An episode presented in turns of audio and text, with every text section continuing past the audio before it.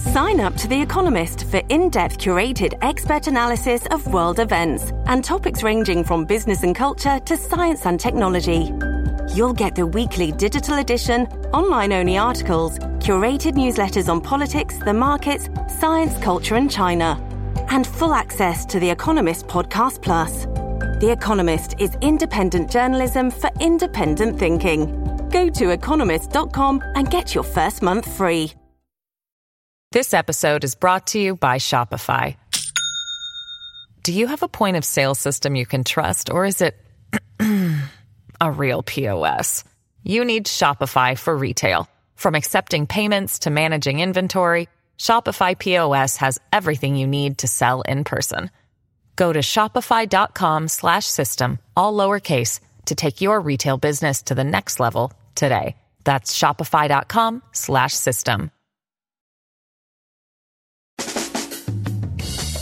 Live from everywhere USA, it's Fox Across America with Jimmy Failla. Oh, here we go. Here we go. Comedy alive from the greatest country in the world, broadcasting as we always do from the tippy top of the world famous Fox News headquarters in New York City. It is Fox Across America with Jimmy Failla, a man who is not trying to force a gender transition on your kids. My goodness gracious. Rachel Levine, biological male turned female turned U.S. Assistant Health Secretary, says we must empower children to take puberty blockers so they can transition at a younger age. That's not right. No, it is not, but we will explain why Democrats are asking kids to flip the switch and get into a new report that says Kamala Harris is meeting with potential donors about a run for the White House. Yo, that's got to be the shortest meeting ever. You want to donate to the Kamala campaign? The answer would be no. I mean, dude, come on. Kamala's awful with her weird laugh. Ha 888 788 9910 if you want a part of this shindig. 888 788 9910. You know the deal. You could be a Republican. You could be a Democrat. Doesn't matter. You could be a libertarian. You could have voted for Kanye like I did. I don't care. Boy, girl, they, them, whatever. Be a Republican. Be a Democrat. Dude, just don't be a. That is all on a big Tuesday. I just got off the TV with the great Harris Faulkner the queen of daytime. We'll post that on the Fox Across America Facebook page shortly. Uh, we also posted some new stand up dates on that page. I will be at the Encore in the Lake of the Ozarks August the 19th, the following Friday, Saturday, 26th, 27th, at the Carson Nugget in Carson, Nevada. Tickets at ccnugget.com. We just added the Bridgeview Center in Ottumwa, Iowa, on October the 15th and November the 5th. We are heading to Vegas at the Red Rock Resort. This could be a problem. Oh, it definitely ends with me selling a kidney in a porn shop, but that's neither here nor there. If you come for the first half of the night, it's going to be a wild time, a lot of laughs. However, we are not laughing when it comes to this insanity in the Biden administration, and I'm going to dive right in. I'm in a good mood. I'm peppy. You know, I'm a married man. I don't get out a lot. You give me a nice coffee, I sound like I'm hopped up. I sound like I'm on the 86 Mets. Remember Darryl Strawberry, Dwight Gooden? They won every game, but every once in a while they'd snort the third baseline. They're like, hey, was that fair or foul? Darryl! Nobody could tell. But shout out to them. Shout out to the Mets. Shout out to you for joining us. But uh, I am in a peppy mood, but I was watching this Rachel Levine clip as I was getting off the TV with Harris moments ago because we didn't cover that. We were covering crime in New York, which is out of control, and we were covering some Democrats who insist Joe Biden's going to run again in 2024. Yeah, hard to take either of these things seriously. But I watched this Rachel Levine clip in the elevator, and I just lost my mind, dude. And again, I, I'm a parent, so I do come at this place, uh, I do come at this subject from a place of great empathy. Okay, I am not on the air saying screw trans people. They don't have a right to exist. Like, what are you talking about? Of course they do. It's America. E pluribus unum, out of many one. Do your own thing. Free range chicken. Okay, everybody can be whatever the hell they want. That was the whole point of going to war against the British as 55 point underdogs in Vegas. Remember that. America's the greatest underdog story ever told. Nobody, nobody was betting America on the money line when we fought the British. He knows what he's talking about. Okay, but one of the reasons we beat them is we valued precious freedom. Okay, and in this instance, I think freedom you know, which is the greatest thing in the world freedom of thought, freedom of expression, freedom to go and transition if, in fact, you do identify as something else. I think that freedom should be protected. But there's a difference between protecting a freedom and forcing a lifestyle onto young children. He's a lousy dad, but he's right. Yo, when they're saying, Eh, like they are in this clip I'm about to play you, that we need to be empowering children to take puberty blockers so they can make a life altering decision at an age where they're not old enough to make, you know, purchases of cigarettes, can't drive a car, you know, can't buy a gun, can't buy alcohol, can't vote. Okay. They have legal guardians making the consequential decisions for them. Why? Because kids in the developmental phases aren't yet what they're going to evolve into intellectually. Okay, they're not all the way there yet. This idea that we should now be empowering kids in a phase in which they are so fluid to commit to a life altering surgical procedure, a body altering procedure that can have profoundly negative mental and health consequences on their development. I'm just telling you it's barbaric. But don't put this in the box of, oh, Fox News, right wing guy. Would you stop it? I'm a regular guy. I drove a taxi. That's what I did for most of my adult life. I don't have an agenda. I am not an activist. I'm a talk show host. I'm not trying to shill for one side. Like, my side is America. My side is sanity. Go be a Democrat. I don't care. If you're a sane Democrat, woo, we need to clone you. Okay? The same as if you're a sane Republican. Lord knows we got plenty of nuts in that party, too. But the reality is, if you've ever had the privilege, to raise a child, if you've ever been blessed by God with the opportunity, the humbling opportunity to raise a child, then you know that you raise about a hundred versions of the same child. What I mean by that is as your kid is growing, the words in his vocabulary change rapidly every few days when they're a toddler. The toys they like, the shows they watch, the foods they eat, the foods they won't eat. You know what I'm saying? When Lincoln was three years old, he didn't eat hamburgers. Be like, Lincoln, have a burger and cheese. We're going to McDonald's. Okay, a year later, what do you think Lincoln wanted for lunch every day? Hey, Lincoln, you want to go to McDonald's, have a burger?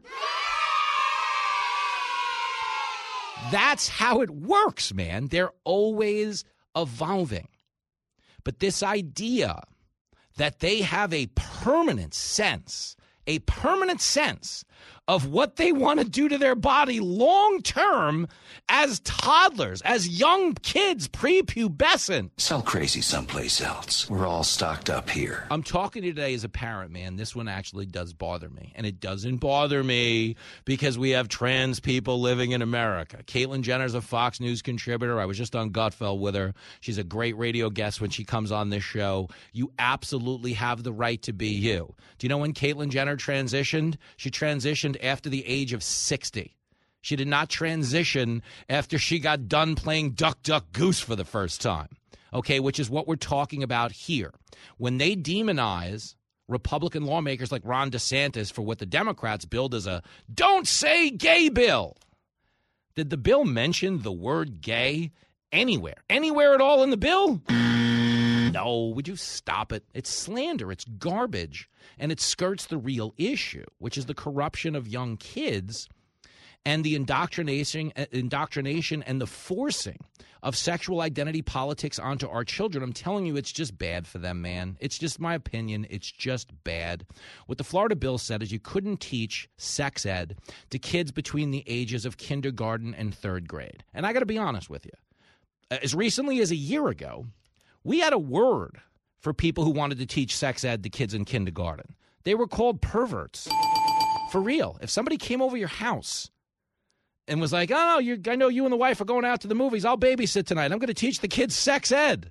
no, no, I'm gonna. You know, it's a. What the hell did you just say? Think about that. Think about that. We live in a world where if you brought up sex to one of your adult coworkers, you would get fired.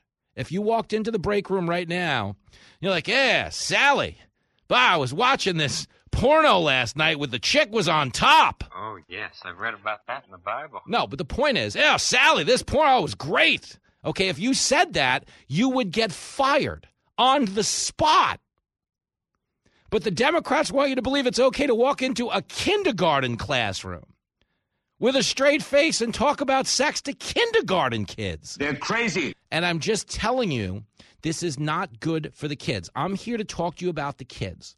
Okay, this is bigger than political implications. This is bigger than this Rachel Levine clip I'm about to play you. Little kids should not be encouraged to switch genders at a time when little kids have not grown out of the phase of being big kids and become full on adults. Whether they feel that conflict or they don't, how many things do you go through in your life? Do you remember your awkward phase? Remember, like your goth phase, your emo phase, where you listen to certain bands, you wore certain t shirts. And again, I'm not trying to minimize the gender conflict some people must legitimately feel. I'm just appealing to the common sense in everybody listening that you have to be nodding your head right now that you go through phases that you look back at old pictures of yourself and I'm like, oh gosh, that's when I was in that phase.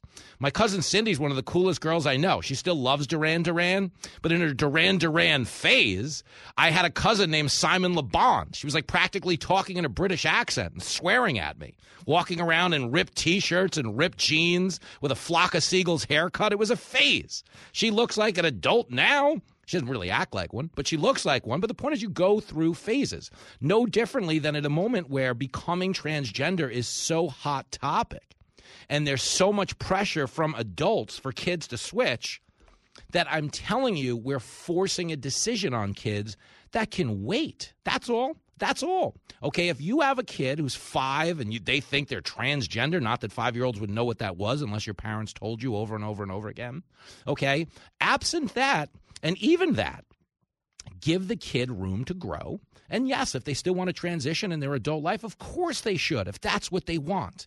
But this idea that we should be out there telling kids they we need to empower kids to take puberty blockers now before it sets in, like what are you really saying? We don't want them to have the chance to think twice about this. We need more trans people. This is a legislative Trojan horse we can advance our political attacks behind. You know, like they do with race relations? They like to take extreme positions so they can tell anybody against those positions that they're a racist. Remember defund the police? How dare you want to defund the police? You don't care about the black community. That's why you're doing it. That is a fact check false. No, as it turns out, cutting police budgets in the black community harmed the black community, harmed them the most. Why? Because they're more reliant on the police in low income neighborhoods. It has nothing to do with race, has everything to do with the economy. There's a direct level direct correlation between high rates of violent crime and low rates of economic opportunity. If you want to help any community, don't defund the police, fund the community. That's what you're supposed to do in that situation. That's true. That is true. Okay, and it's no different than this whole, you know, trans situation. No, well, we got to encourage the kids to transition. Dude, they're not doing that for the kids. You can't show me any data, any study that says these kids would be better off if only they had a pronounced gender conflict and made a lifelong altering decision again and again and again. Okay, an eight year old kid isn't allowed to decide on a tattoo. He cannot put a picture of Pac Man on his arm. I like Pac Man. I like Mrs. Pac Man. I want to get one on my arm. Mom, can I get a tattoo on my arm? The answer would be no. Think about that. But you want us to believe that kids should have the right to permanently alter their body. I promise you, this is barbaric and it's wrong. And I'm not saying that as an activist, I'm saying that as a parent. Here's Rachel Levine contradicting that, clip 25 we really want to to to, to base our treatment and uh, and to uh, affirm and to uh, support and empower these youth, not to limit their participation in activities and sports, and even uh, uh, limit their ability to get gender affirmation treatment in their state. What would you do with a brain if you had one? Listen to me, okay? Again and again and again. We want to affirm and support, and empower those youth, not to limit their active their participation in activities Yo, we had this talk yesterday. Okay. Biological men have a massive advantage over biological women. And the reason we know this beyond biology, which is something some of us still consider to be a thing, okay, is you don't have a single solitary story where a biological woman has transitioned, gone into men's sports, and beaten the pants off of everybody. I think he's got a point. Okay, but we've got all of these stories where a biological man transitions to a woman and beats everybody. Why? Because he has a huge biological advantage. Correctamundo. But I'm not even talking about protecting women's sports, which needs to be done. I'm talking about protecting youth. I'm talking about protecting the growth process and the right of a child to evolve into what they're going to become. Okay? And if the Democrats really believe this, like I encourage them to ride this message. Now, puberty blockers for the kids, gender transitions in kindergarten. Ride that message all the way to the polls. You, my friend, will win a gold medal in stupidity. And I'm out here in the real world and I know what's right or wrong or bullshit.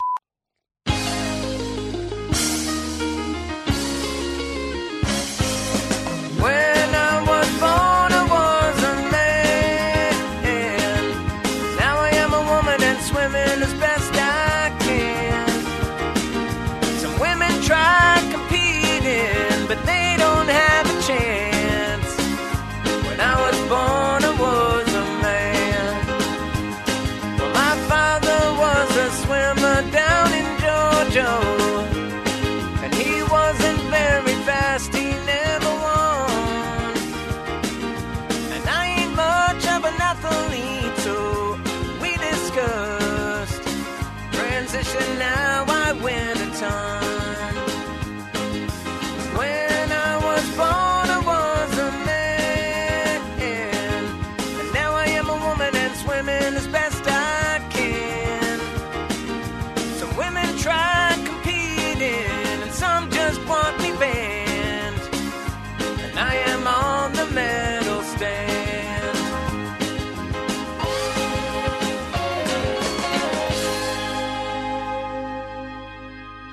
This episode is brought to you by Shopify. Do you have a point of sale system you can trust, or is it a real POS? You need Shopify for retail. From accepting payments to managing inventory, Shopify POS has everything you need to sell in person. Go to shopify.com slash system, all lowercase, to take your retail business to the next level today. That's shopify.com slash system. Oh, girl. It is Fox Across America with Jimmy Failla. On a busy day on this program, Sean Davis is going to be here, co founder of The Federalist. Brian Brenberg in the House, throwing the challenge flag at Joe Biden's economic policies. Come on, man. Federal gas tax, lowering gas prices in some states. Biden now claiming what? Hey, I lowered gas prices. What were they saying a month ago? Oh, the president has nothing to do with gas prices. That's just how white folks will do you. Isn't it so silly? Okay, on so many fronts, there has never been a dumber, more shameless time to be alive. I'll give you an example. California just imposed, it brought back its indoor mask mandate, federal, ma- uh, you know, indoor mask mandate. Okay, if you're in the state of California, why? Because they've had three COVID deaths in a population of 10 million people in LA County. Everybody's forced to wear a mask again. This comes at a time when Gavin Newsom is running ads in Florida telling them that their freedoms are under attack in Florida. What a fraud. Dude, Florida is like old Havana right now. Anything goes. They're having a wild time. Ancient Rome, cocaine and camcorders. Woo! But over there in the Democratic states, maximum strength government and maximum strength ridiculousness when it comes to this gender stuff. Let me give it to you one more time. Here's the Rachel Levine clip. You have to process this. Clip 25. We really want to to to, to base our treatment and uh, and to uh, affirm and to uh, support and empower these youth, not to limit their participation in activities and sports, and even uh, uh, limit their ability to get gender affirmation treatment in their state. Get them out of here. Get them out. I don't know that you would say get him out of here in this instant. Uh, get her out. Get her out of here. But what is it a get a him? Is it a, I mean, because she's biological man, she's transitioned to a woman. I don't know if it's get him out or get her out. I maybe just Go home to mommy. Go home. Bye. Go home to mommy. Go home to mommy. or in this case, go home to birthing person. go home to birthing person. What the hell is the world coming to? Out of the gates and ready to go. Hey, it's Hutton Withrow. Hot Mike is here on the Outkick Network. We've got your afternoon covered with the latest sports discussion, and it's available wherever you find your audio. Daily analysis and news. He is hot. I am Mike. Actually, my name is Chad. His name is Jonathan, but you get the picture. We're going to bring it every single day. Whatever you want to call us, we'll respond to. We just want you to respond to what we're dishing out every day. And while you're here, we hope you subscribe to the podcast, like, subscribe, and share.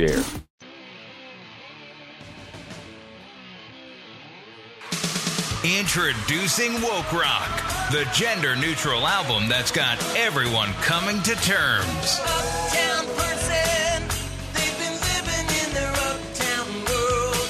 I bet they never had a backstreet partner. 12 inclusive anthems everyone can live by.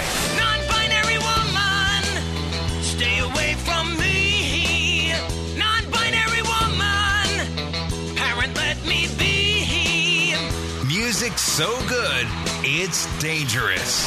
Oh, here they come. Watch out, Zir, they'll chew you up. Oh, here they come. They're a them eater. Woke Rock. Available on college campuses and corporate boardrooms everywhere. We've never sold a copy, but we identify as number one on the charts. Oh, I bet they do. Fox Across America with Jimmy Failla.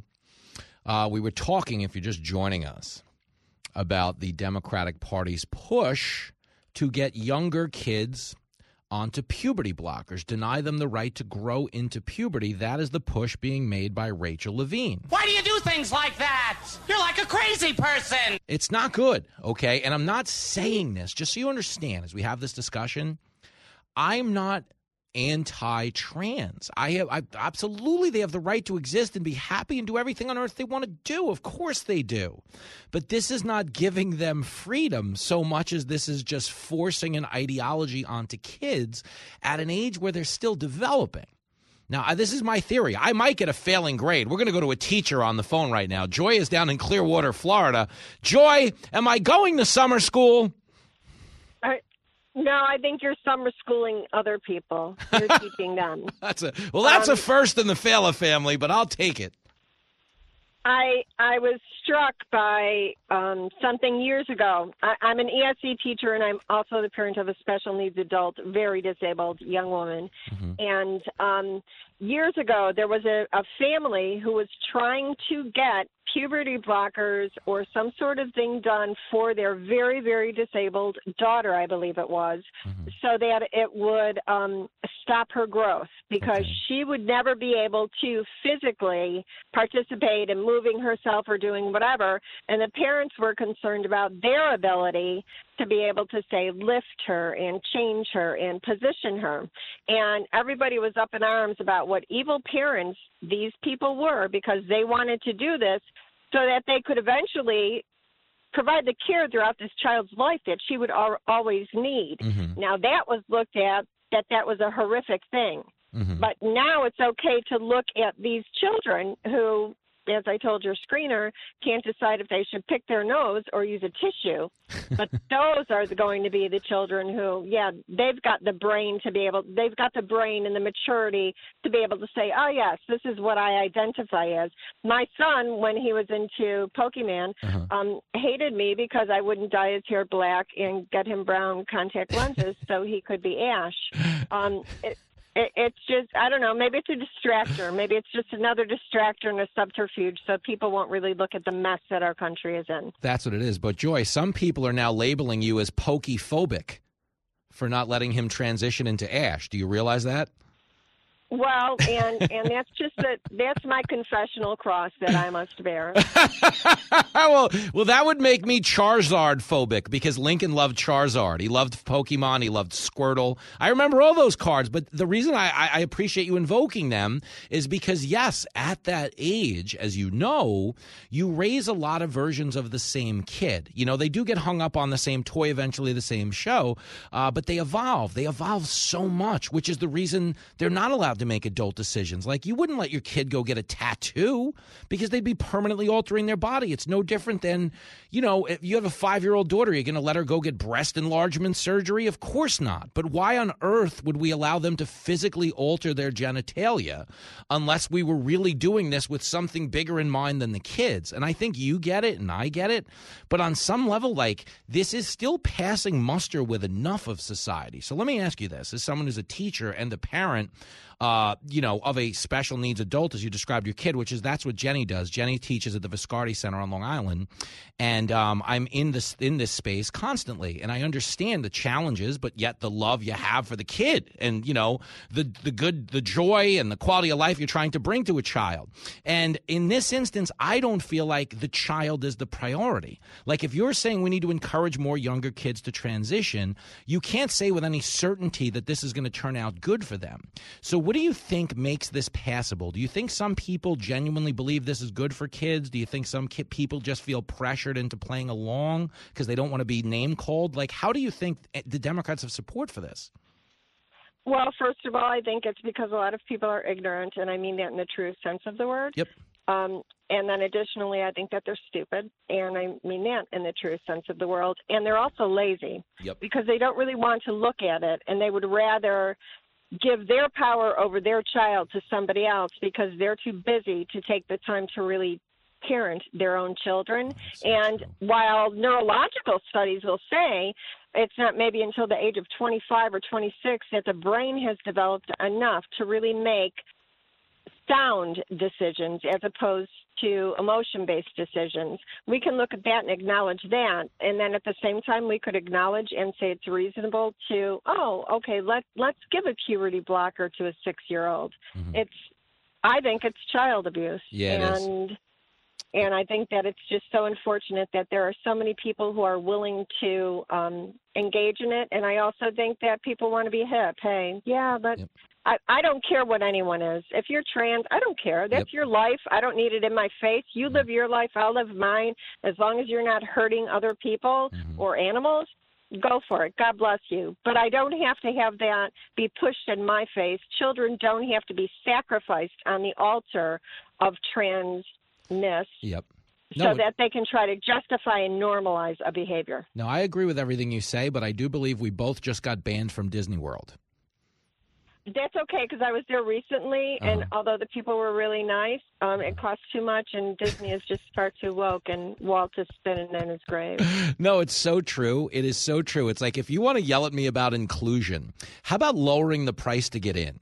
You know, there are more families being kept out by the prices than the pronouns. But again, you're right to say this is not Walt. Walt Disney was phenomenal. This is I don't know what this is, but you know what, Joy? I, I give you as a student, I give you an A plus.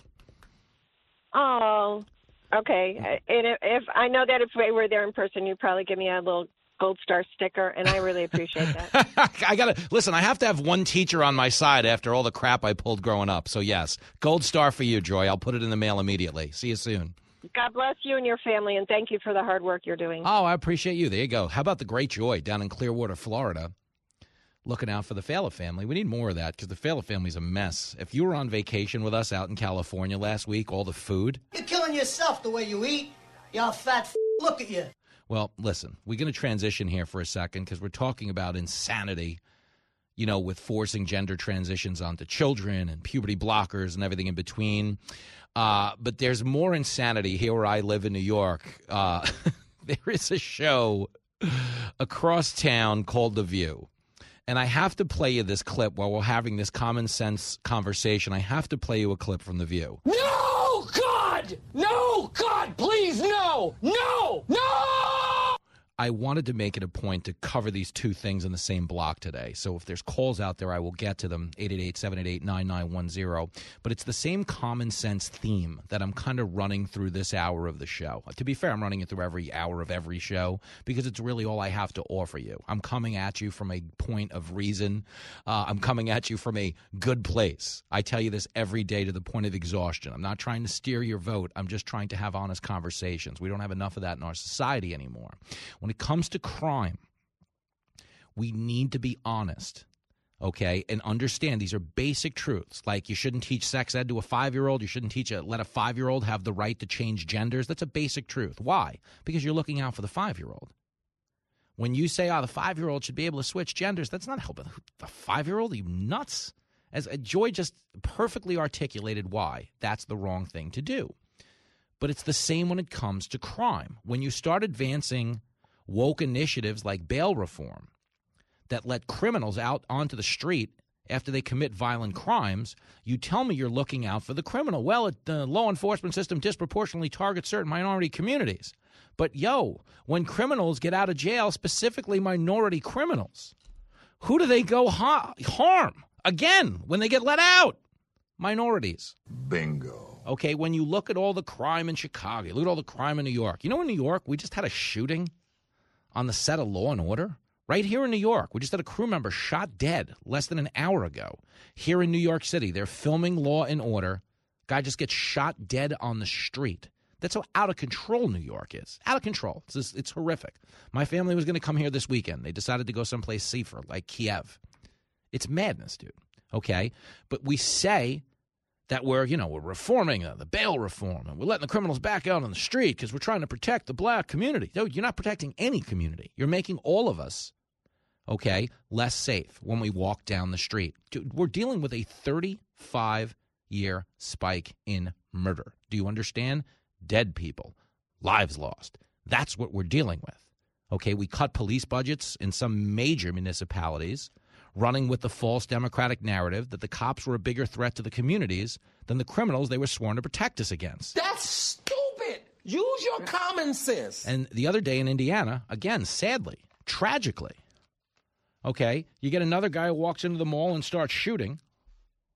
Okay, and what ultimately happens? Sadly, three people are killed in this incident at the Greenwood Park Mall in Indiana on Sunday. Okay, but understand, this guy in the mall food court happened to have a handgun on him. 20 year old suspect is shooting people in the food court. Good Samaritan, Elijah Dicken, fires 10 rounds from a handgun. Bingo, kills the shooter, kills him dead right there on the spot. Now, I'm not happy that people lost their lives in this shooting, but I do consider this shooting addition by subtraction. Okay. And I do believe this shooting, which is, of course, a justification for what? Your Second Amendment rights, rubs a lot of people on the left the long way. Here's the view yelling and screaming about this and about gun possession and everything in between. They say that a good guy with a gun can control a bad guy with a gun. Well, we saw in Uvalde that that's not true. And you saw it in Buffalo. Yes, we saw it Yeah. in Buffalo. In- But we in- saw that it is true in Indiana. It was true in Indiana. Um, that was a lucky moment. And you know what? I feel like this. If you're a good guy with a gun, you should not object to background checks or, uh, Yes. or licensing or, uh, you know, limitation on military style weapons that kill thousands at once or hundreds at once.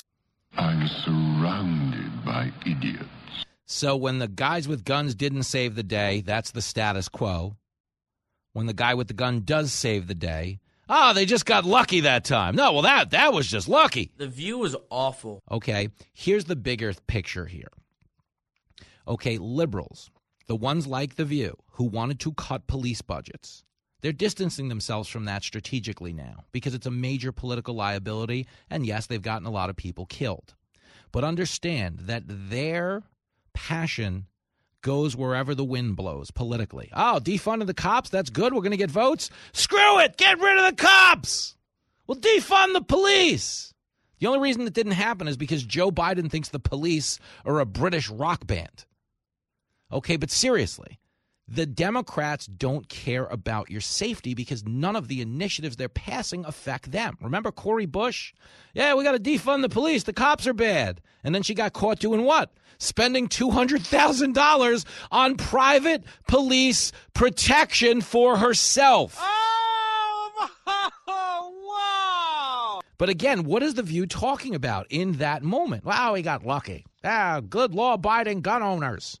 They shouldn't object to a background check. Yo, law abiding gun owners aren't objecting. They're subjecting themselves to all of this so they can own a gun. You know who's not subjecting themselves to this? The actual criminals who don't care what law you pass because they're not going to follow them anyway. What can I tell you, kid? You're right. When you're right, you're right. You're right. And again, every time the weapons of war and blah, blah, blah. Folks, we have all kinds of crimes in this country. The one thing they have in common is they were perpetuated by people who broke the law.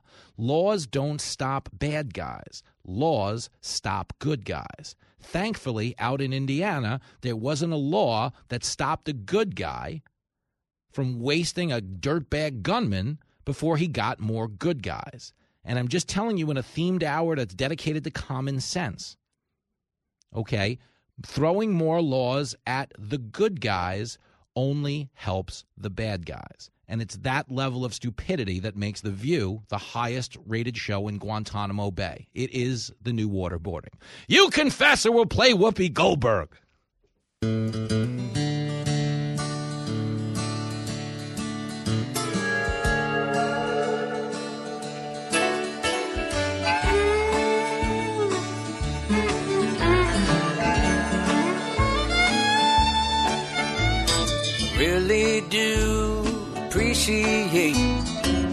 I got some beers. Cause this show is so freaking dumb that my face is or two tears.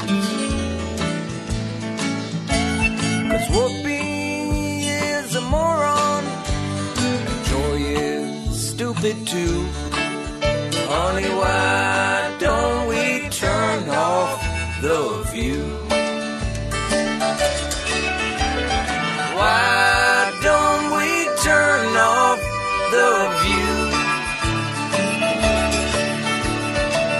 It's so bad it hurts my head, and none of this crap is true.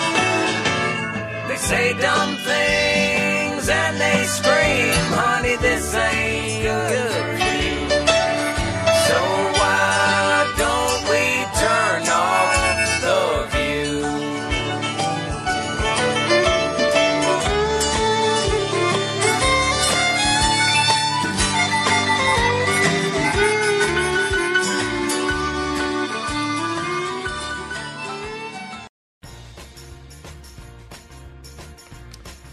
is Fox Across America with Jimmy Failla.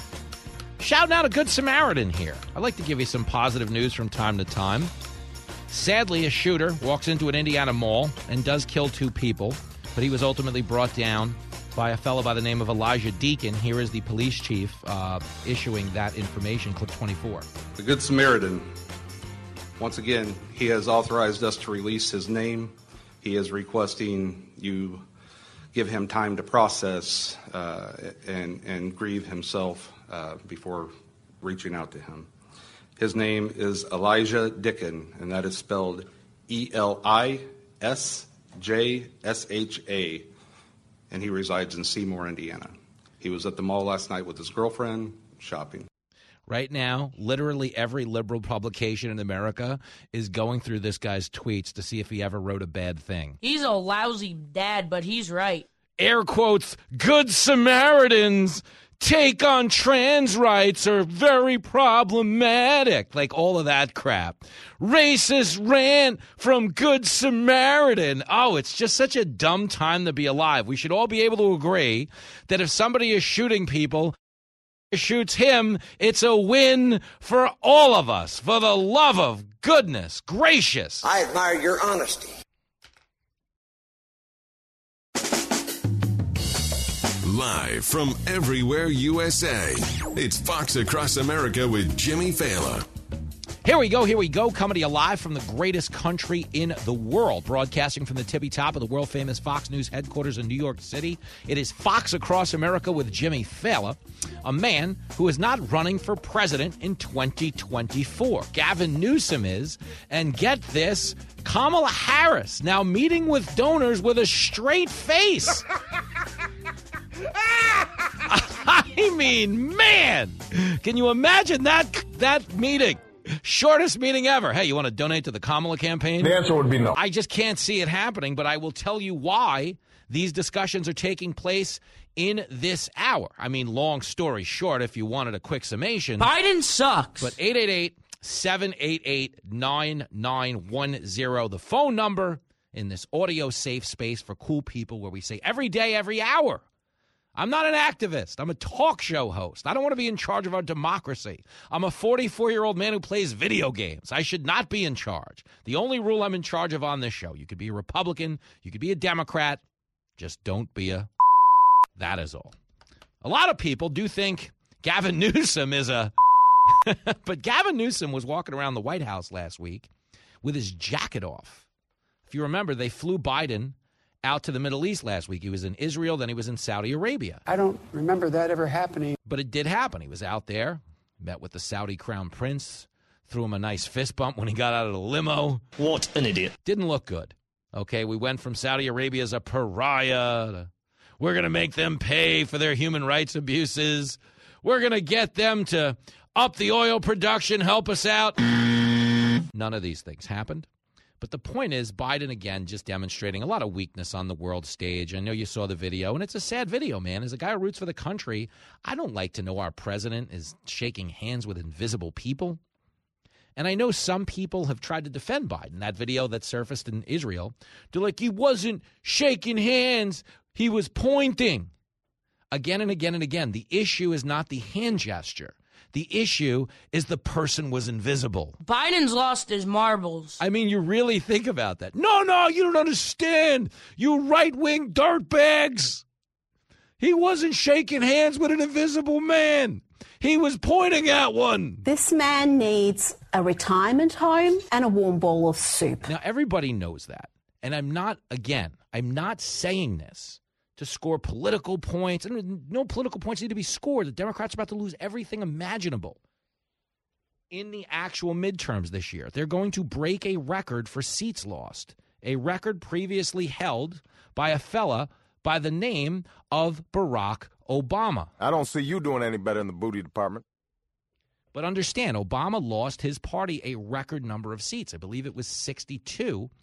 Biden is on pace right now to lose upwards of 90 because the guy just can't pull it together. You know, we could talk about the fact that it doesn't seem like his elevator goes all the way to the top floor. But the bigger issue is not the fact that he quits talking in the middle of a sentence because he's finished. Okay, yes, we know that to be a thing. Joe Biden is sending in the punt team on second down. In any other era, you take away his car keys. In this one, we gave him the nuclear codes. We have a president that is clearly not all there. But getting past that, if the country was flourishing, we'd be fine with it. We don't care. I would be fine with it. Okay, I'm telling you this now. I didn't vote for Joe Biden. I thought the conservative policies espoused by Donald Trump were exponentially better for our country. And understand, I don't think there's any debate at this point that they were. We didn't have this inflation under Trump. We didn't have these gas prices under Trump. We didn't have the overrun border that we do. And oh, by the way, although Donald Trump wanted to leave Afghanistan, he didn't want to pull out the military before the civilians, which is what we ultimately did, leading to the fall of the Afghan government and wound up doing what? Fleeing Afghanistan with $85 billion of our weapons left behind in control of a terror group. That can't be good. And that was the beginning of the end for Biden. A year ago, uh, when Afghanistan happened in August, mid August, that was the beginning of the end. He was polling above water at that point, and he did have credibility with the American people.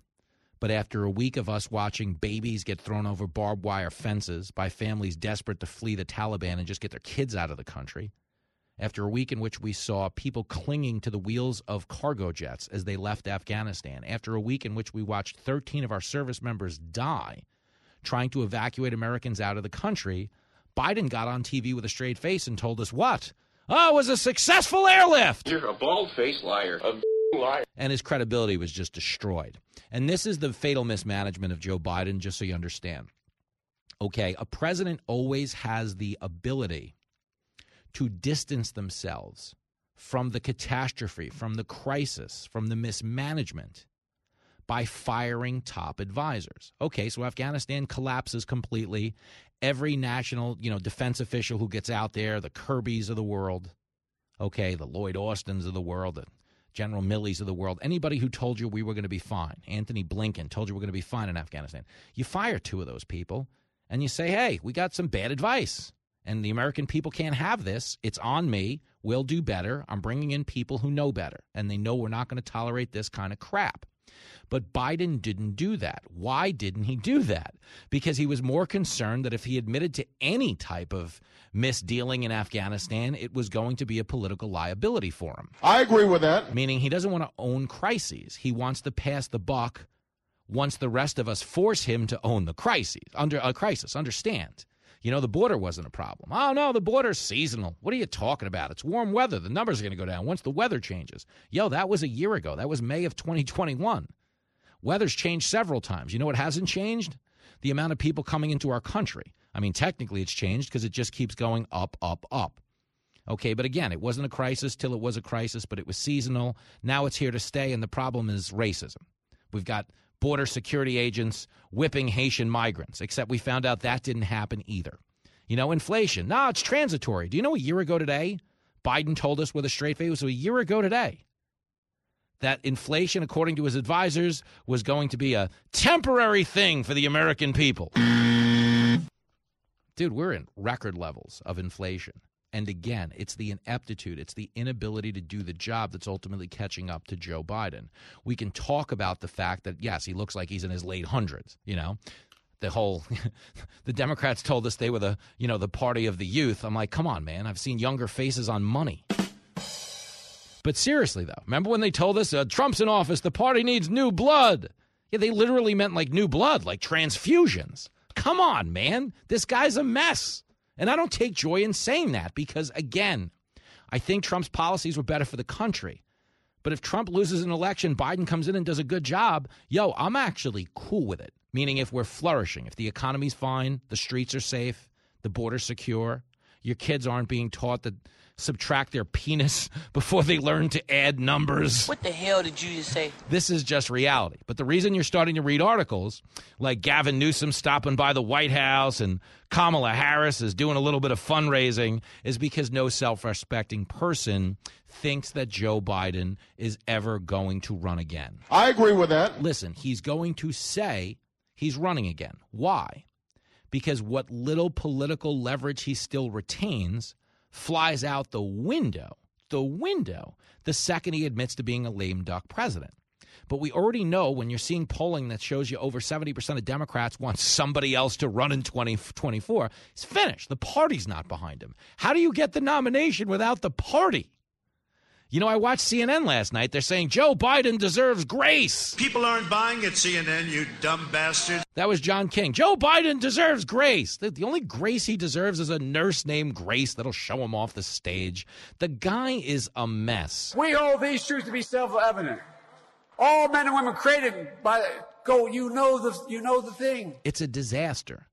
And when I start to hear things like, "Oh, you got to give Biden a break," because you know He's had such thin margins to govern with. Yo, I don't want to hear a word about margins. You want to know why? Because this guy was supposed to be the great uniter, the great unifier, meaning he was supposed to govern in a way that got Republicans to vote for him too. Correct the mundo. But did any Republicans see a piece of legislation that was even remotely close to moderate? The answer would be no. No, come on, man. The first thing he did was get into office and sign one executive order after another declaring war on the fossil fuel industry. They sacrificed 10,000 jobs at the altar of environmental virtue signaling by killing the Keystone Energy Pipeline. And what did they tell us? Well, don't worry about it. You're going to get a green energy job. That's what Pete Buttigieg said. Pete Buttigieg is pathetic. Anyway, has anyone seen one of those new green energy jobs that were promised a year and a half ago? The answer would be no. No, they're not out there. Do you understand? That's governing with an indifference to part of the country. Then what did he do? He went down to Georgia and said, oh, this Georgia voter ID law is worse than Jim Crow. This is Jim Crow on steroids, what they're doing in, in Georgia. Think about that. Jim Crow on steroids, what they're doing in Georgia. You ought to be ashamed of yourself. Jim Crow denying people the right to vote through violence, through poll taxes, through literacy clauses, through grandfather clauses. Jim Crow physically killing potential voters, asking them to show a driver's license is worse than Jim Crow. Not even close. But he was willing to say that. And oh, by the way, Georgia, where they moved the Major League All Star game last year, they moved it from Georgia to Denver. They took $100 million worth of commerce out of the second biggest black metropolitan area in the country, moved it to Denver, which isn't even in the top 30. So they screwed the black community on the basis of false Jim Crow. And oh, by the way, Georgia, their early voting this year is up 220%.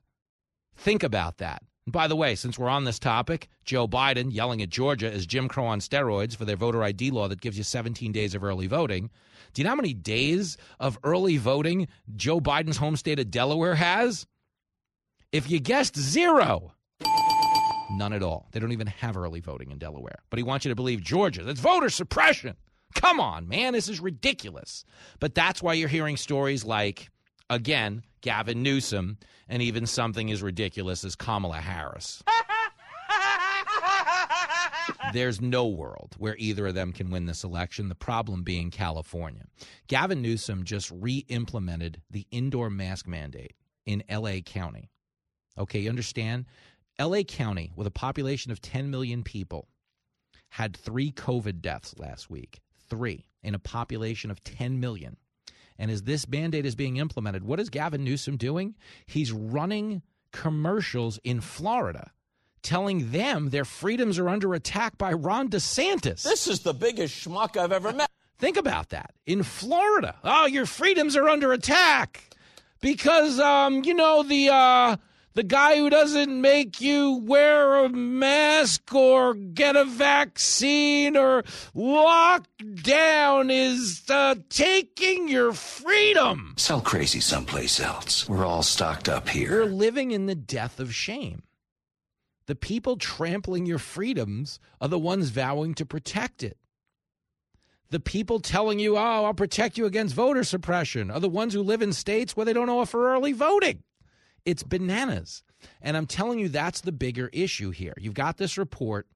Okay, according to CNBC, Vice President Kamala Harris has been in touch with a small group of allies who helped to organize her successful California campaigns for district attorney, attorney general, and U.S. Senate, and has held private meetings of at least three supporters in her residences, according to a person briefed on the matter. And one person she's apparently in touch with is Laurene Powell Jobs, who is, of course, the widow of Steve Jobs. She's also apparently very good friends with the Getty family okay, heirs to the Getty fortune. And we've got Gavin Newsom uh, meeting with people out there as well. Apparently, Newsom uh, is going to be uh, at an event in Santa Monica, home of longtime lobbyist and Democratic Party fundraiser Heather Podesta. I don't know if she is married to Paul Podesta, the Wiccan sex witch from the Clinton campaign. Do you remember when the Clinton, John Podesta, that's what I meant. Paul was the other brother. But John Podesta was in Hillary Clinton's campaign and was apparently beat up on election night along with Robby Mook when things weren't going her way. Back up, you creep. She was not happy when she started to see the results go towards Trump. This is not okay. But why are we saying things like Gavin Newsom? Kamala Harris. Even heaven forbid Hillary Clinton, who's not afraid to get back that on the trail and pander to the black vote if she has to. I don't feel no ways tired. The reason we're having these conversations is because the only thing Joe Biden will be doing in 2024 is starring in a commercial for a new sleep aid with his name on it. If you're having trouble sleeping, ask your doctor about Bidenica, the sleep aid made from 100% Joe Biden press conference. The best way to get something done, if you if it holds near and dear to you that you uh, um, like to be able to. Anyway. Bidenica has a patented blend of confusion and forgetfulness that will calm the most overactive brains. COVID has taken this year, just since the outbreak, has taken more than 100 years. Look, here's the lives. It's just, it's, I mean, you think about it.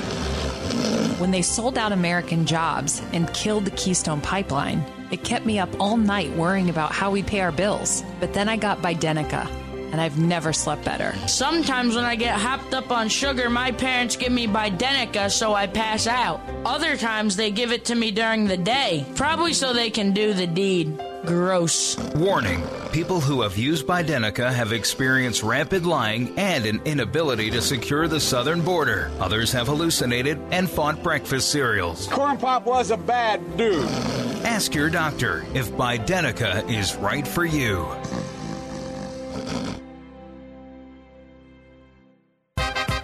This is Fox Across America with Jimmy Failla. He is one of those iconic figures that fans care about.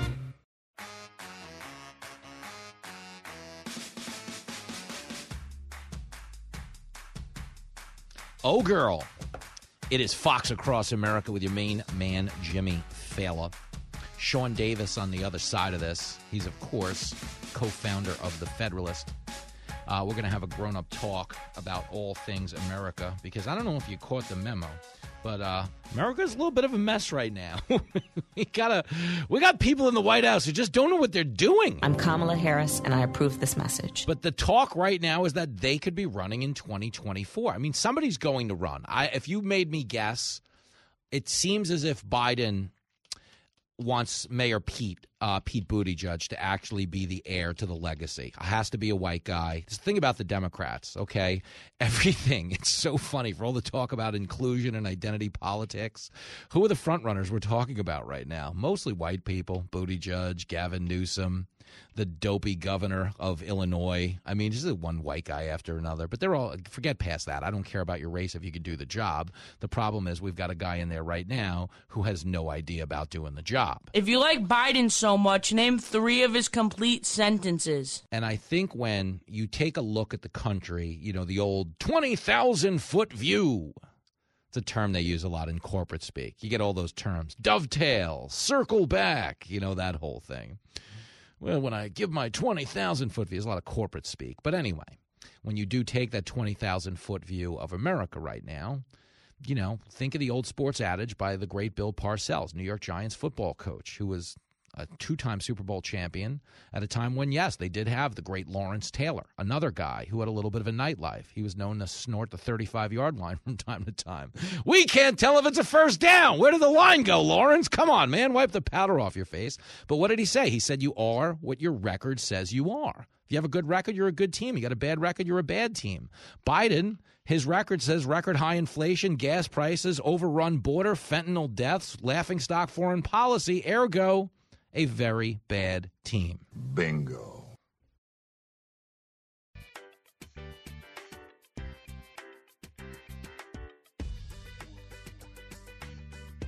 Reality with a bit of insanity. It's Fox Across America with Jimmy Failla. Oh, you bet it is. We are fired up to talk to this next guest. You know in the movie Donnie Brasco? If I say he's a friend of mine, he's like a local knockaround guy, no big deal. But if I say he's a friend of ours, you know, he's a made guy, you treat him with respect. Uh, this next guest, very much a friend of ours, co founder of The Federalist, the great Sean Davis, returning to the program. Yo, yo. Hey, hey, hey. I mean, you are you do consider yourself a made guy in these Fox circles, do you not? Hundred percent. well, then we got to talk go off. family. Yeah. well, I, mi- I might need you to move a few political bodies, not in the physical sense, but we got a we got a couple of streets that need cleaning up down there in Washington, my man. Only a couple. Let me ju- I, I know, right? Let me jump in on this, guy. I'm all over the map. We're just this is just an all skate. Remember the old days at the roller rink where they used to have an all skate, and that was like they had a boy skate, then they had a girl skate. But we can't do that anymore because we'd be on our 85th lap of gender before we finally got to the all skate. You know what I'm saying? Now, I've I've heard lots of ways of getting to that issue. The uh, the roller rink is a new one. you, you are an innovator. Yo, hold on, Sean Davis. We have one on here. We have a bit we play called woke sing alongs because you remember as a little kid, it would be like, just the boys, just the girls. Now it's three hours later, and he's like, just the non binary cisgender. No, it would go on for years, man. Years. So we can do roller rinks and sing alongs if that adds to your collection. Perfect. You, I, I actually had that penciled in for my uh, my Wednesday, but I can bump it up to Tuesday. Good for you.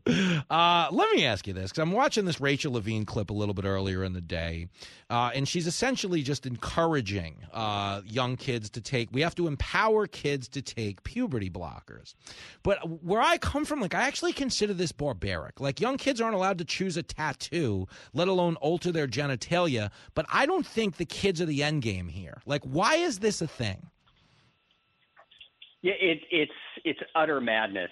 Um, Richard Levine, who who changed his name to Rachel, uh, you know, d- decided that this isn't just something good for him to do. It has to be forced on children, and and I think it is not to get too crazy here, but th- there is some real uh, Marxist roots to this, which uh, involves subverting reality. Uh, you'll recall that in Orwell's 1984, he said the most essential command from the party i- is to ignore what your eyes see and what your ears hear and just do what the party tells you.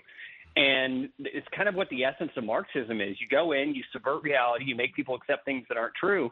And then when it comes to children, you start pushing this insanity and this depravity on them uh, almost as a means of entirely separating them from their parents. Because these are clearly uh, issues that have to be discussed and consented to between parents and doctors. And yet you have an entire movement of people in this country doing their best to make sure that these government people who work at schools uh, or, or in various agencies can start talking to your small children about this and say, no, no, no, you, mommy and daddy don't need to know about this. That's just our little secret. Okay, that used to be a red flag. That, that when Yeah. people tried telling kids, uh, you don't need to tell your mommy and daddy you did this. Uh, that's when the mobs with the pitchforks in the Yeah. car would come out.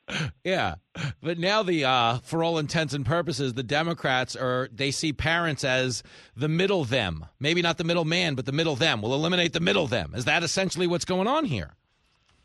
Yeah, the middle birthing parent. Yeah, it's uh, nuts. Well, let's go back years, maybe in decades, to Hillary's "It Takes a Village." You remember that book? Of Takes course. a village to raise a child. Mhm. No, it doesn't. It takes a family to raise a child. Yep. And families are the bedrock of civilization. They're the bedrock of society, and they're also the bulwark against insane totalitarian government, which is why they have to be defeated and deconstructed. And the left is trying to do that bit by bit. So hard. Sean Davis is on the line if you're just joining us. Uh, I'm going to go out on a limb then and say you didn't donate to Merriam Webster today after they changed the definition of woman in the dictionary. No, isn't it amazing? They changed the definition to a gender identity that is the opposite of male, which I find hilarious. Because, first off, you never want to define anything, uh, your identity, an object, whatever, as the opposite of something else, because it always makes that something else uh, the primary thing. Uh-huh. But if you're gonna if you're gonna go and change words and you're gonna say you know gender's this construct and sex isn't a bio- biological reality, one of these people, maybe even including Merriam-Webster, is going to have to define for me male. Because you can't have something that's the opposite of male Yep. uh, while saying that male and female aren't real and don't exist. That's a great point, and that's that's not going to happen. I was told last week there were people with the capacity for pregnancy by a witness on Capitol Hill. But this is what's so bonkers, man. Is like on some level, I think people lost self awareness. I think some people are just so emotionally invested in the political infighting within the culture war that they don't hear themselves because we're chasing Supreme Court justices out of restaurants right now over what I was told was a woman's right to choose. So whose right is it really if women aren't a thing? You know what I'm saying? Yeah, it's it's uh, it's like Schrodinger's uh, gender. Remember the the old experiment that the physicist did with the cat, Schrodinger's cat. It's simultaneously dead and alive based on what you do. They're, they're creating Schrodinger's gender, where depending on what the Democrat Party needs at any given moment, sex distinctions are either not real or you hate women because you don't want to kill babies. Oh, it is, dude. It is. It's I laugh because it's the only way I can cope with this. Because I'm just telling you, like I, you know, I, I have one kid. Uh, the state would never let us have two. You know, they saw the first report card and they were like, if you guys could just stop reading. But the point is, having had the privilege to raise a kid, you realize how fluid they are in terms of their development, the toys they're into, and everything in between. They go through so many different phases that I just I think it's barbaric to actually say a kid is going to have this level of of say in a life altering surgery. And the bigger thing here is no kid knows this surgery is an option unless they have a parent forcing it on them. And that's been my experience. Like there are people out there in liberal communities, tell me what you think of this, that are literally like saying to the kids, you know, do you feel like a girl? You might be a girl. It's okay if you feel like a girl. Like to kids who haven't even had this conversation with themselves. Yeah, it's like this weird variant, this weird park slope variant of Munchausen by proxy, where you got all these people who need to get attention, so so they don't use they, they don't view their children as human beings created in God's in, in image Yep. and infinitely valuable. They almost view them as uh, accessories uh, for trips to the co-op with their little NPR tote, and as a result, they just feel free to use their children to climb the social ladder. And it seems like there is a particular type of liberal uh, who who uses their uh, his or her, sorry to, to be triggering, sons or daughters uh, as almost their own little projects. So yeah, oh so and so, little Zayden today is trans. Yeah. um, it, it, it's it's heartbreaking because these children don't have a chance. And, and they don't have a chance because this is being foisted on them. And these kind of things that they're doing, chemical cra- castration, which is mm-hmm. what it is, this mm-hmm. hormone treatment, surgeries, they're making these children permanently sterile and infertile. They will never be able to have the lives that we able to are able to have um, with husbands and wives and children. And what's so sad is they don't even know that's not a possibility. They're not going to discover it until they're older, at which point they are going to be uh, depressed and full of rage at what was done to them. I was just, you know what I was going to add to that then? Have you ever seen a story disappear from social media quicker than the videos of people who transitioned and give you the testimonial of how much it ruined their life and how they wish they had more information? Like those yeah, they get disappeared almost immediately by social media. the carnival goldfish of social media testimonials die they die seconds in your feed after you got them from the carnival. It's it's bananas. We're talking to sean davis from the federalist. And i think that's like the biggest frustration here man is like we would get labeled for having this conversation as some type of an intolerant transphobe but i think the argument we're making is not that adults can't do what they want to do and live freely in our society but that we shouldn't be forcing it on children. Because we're forcing it on children. A kid doesn't know at the age of five that he's trans or that there's a surgery out there he can get. I mean, in your travels, I mean, have you ever come across that kid without the parent and the liberal tote bag and the NPR tote bag? No, no, and, and it's clearly some sort of mass hysteria combined with a delusional disorder. And, mm-hmm. and so I use the example of someone who suffers from bulimia or maybe even schizophrenia. Mm-hmm. A bulimic believes, contrary to reality, that he or she is grossly overweight. Now, often these people are near death because they're so thin 50, 60, 70 pounds. Mm-hmm. Can you imagine if a doctor went to them and said, you know what, your identity is as a grossly obese person, and I want to affirm that. And so, in order to affirm that, I'm going to order you to diet even more. that doctor would be sentencing that person to death. That doctor Yeah. would be killing that person, Mhm. and he or she would lose his license. And yet, with this trans thing, we're doing the exact same thing. It ought to be criminal. It is. I know. I, I agree with you. It's barbaric, um, and it really disgusts me that there's so much social pressure on this side of the issue right now that there's been just such a vast gap between what people believe and what they're willing to say. But I do see that gap finally closing a little bit. Like there is a minimal amount of collegiate pushback on the Lia Thomas thing, which is a total hustle. Again, you know, female athletes are being erased, and you're starting to hear some of them speak up. But the truth is, you know, and I know, most college campuses are not going to have that kind of emboldened discussion. They're going to vote for Lia Thomas to win Woman of the Year. But are we not like a little bit of a laughing stock around the world? Again, we are for tolerance, but this is beyond tolerance. We're now we're now being intolerant of biology. Do you think any of like our serious adversaries on the world stage, like oh I don't know, China, are nominating biological men as Women of the Year?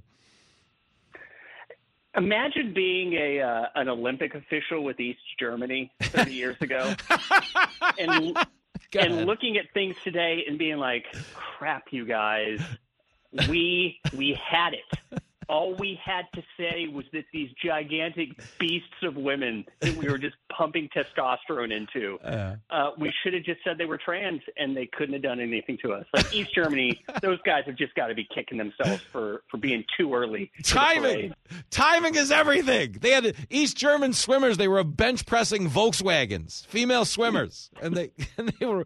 You're right. Timing, timing is everything. That's really brilliant. Sean Davis is on the line from the Federalist. Uh, let's all skate our way over to this subject while I have you on the phone. I found it funny. I found it legitimately funny. Nothing more than funny that Gavin Newsom is running campaigns in Florida about their freedoms being under attack, given what we know about the lack of freedom in California right now. Did you at least laugh at that, getting past the fact that you've got to be a sociopath to make that claim? I mean, it's Gavin Newsom special. you, you almost you almost got to tip your hat to the guy. You know, don't hate the player, hate the game. I, I mean, he he seems untouchable. Like he one of the worst governors in the entire history of that state, and he survived a recall by two to one. So why wouldn't he look at things and be like, yeah, you know, I can be president one day. Yeah, it's it, and it's you know because he survived the recall, and it's funny because any campaign you'd ever have to run against him would just be one lap of downtown anywhere, L.A., San Diego, San Francisco. Uh, but again, in his head, I think he views the country the way he views the state. Meaning, in Democratic states, they you know they'll they'll vote blue forever because it's more important for the party to get a win than for the community to actually get ahead. But I don't think they realize. And you were the guy who told me, you know, about the White House Correspondents' Dinner and how everybody just you know they love themselves so much and they can't think of a world beyond their own worldview. I don't think they realize how disgusted the country is with Democratic leadership. Because even when you hear something like Kamala, like I would donate to Kamala because I'd like to watch her run just for the word salad and the redundancies and everything else. But if anyone seriously thinks she's a viable presidential candidate, it's like, how could you, in good conscience, allow them to operate heavy machinery like a car if they'd be willing to donate to Kamala? Yeah, it's um, it's kind of fascinating to see what they're doing in that party, and I think a large reason for a lot of these articles you finally saw about how Biden's slipping, and we Yeah. we don't know about Joe Biden. I think what they're trying to do is lay all of the blame for all of the world's problems not on the Democrat policies that that his staff uh, implemented for him. They're going to try and blame it on him personally, and then they're going to kick him out of the way before 2024, and then they're going to usher in a new face. Maybe it's a Gavin Newsom, and say, "Oh no, no, he's totally different. He didn't have anything to do with that. Um, that was all Joe Biden's fault." I, I think that's what this is really about. Oh, it's this guy. That that probably is what's going to happen because they're so transactional and they need to distance themselves from the thing they created, which is what they did with Andrew Cuomo. You know, they built him up before the election as a means to, you know, tear down Trump by contrast. But they knew on the front end of that election that he was up to no good in nursing homes and falsifying records and writing self-congratulatory books. But the minute the election was over, like they couldn't get rid of him quick enough. And I think you you're right. You- That's what you're going to see. They're basically just pushing Biden out of the way at this point in a very transactional way. But I mean, even with that being the case, if you look at the core issues the Democrats are prioritizing, you know, abortion is not moving the needle at all because blue states are still going to have abortion. And really quick, can you think of a greater form of privilege? You know, Democrats like to say things like check your privilege. Can you imagine going into a minority community with a 35 year spike in crime, no goods on the shelves, and telling them they need to worry about climate change? Oh no, you're you're exactly right, and it, it's a lot of people get stuck in this idea that the way the country looks now or the way politics are now is the way they'll look forever. Mm-hmm.